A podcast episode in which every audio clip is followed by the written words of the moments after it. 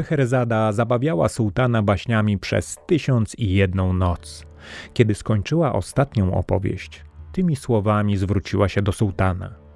Byłam twoją wierną żoną przez tysiąc i jedną noc i opowiadałam ci historię o przygodach, zmiennym losie, szczęściu, smutku i miłości. Powiedz mi teraz, czy jest szansa, że pokochasz jeszcze kiedyś jakąś kobietę? Sułtan spojrzał na nią czule. Tak, nie mam nawet cienia wątpliwości, odparł. Prawda była taka, że już dawno pokochał właśnie Szeherzadę.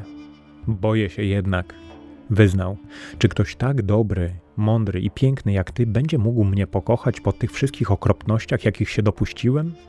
Tak, ja również pokochałam ciebie całym sercem, odparła zgodnie z prawdą Szeherzada. Odtąd sułtan i Szeherezada stanowili najszczęśliwszą parę pod słońcem. Opowieści Szeherezady powtarzali sobie ludzie z różnych części świata, aż dotarły one do Was w tym podcaście.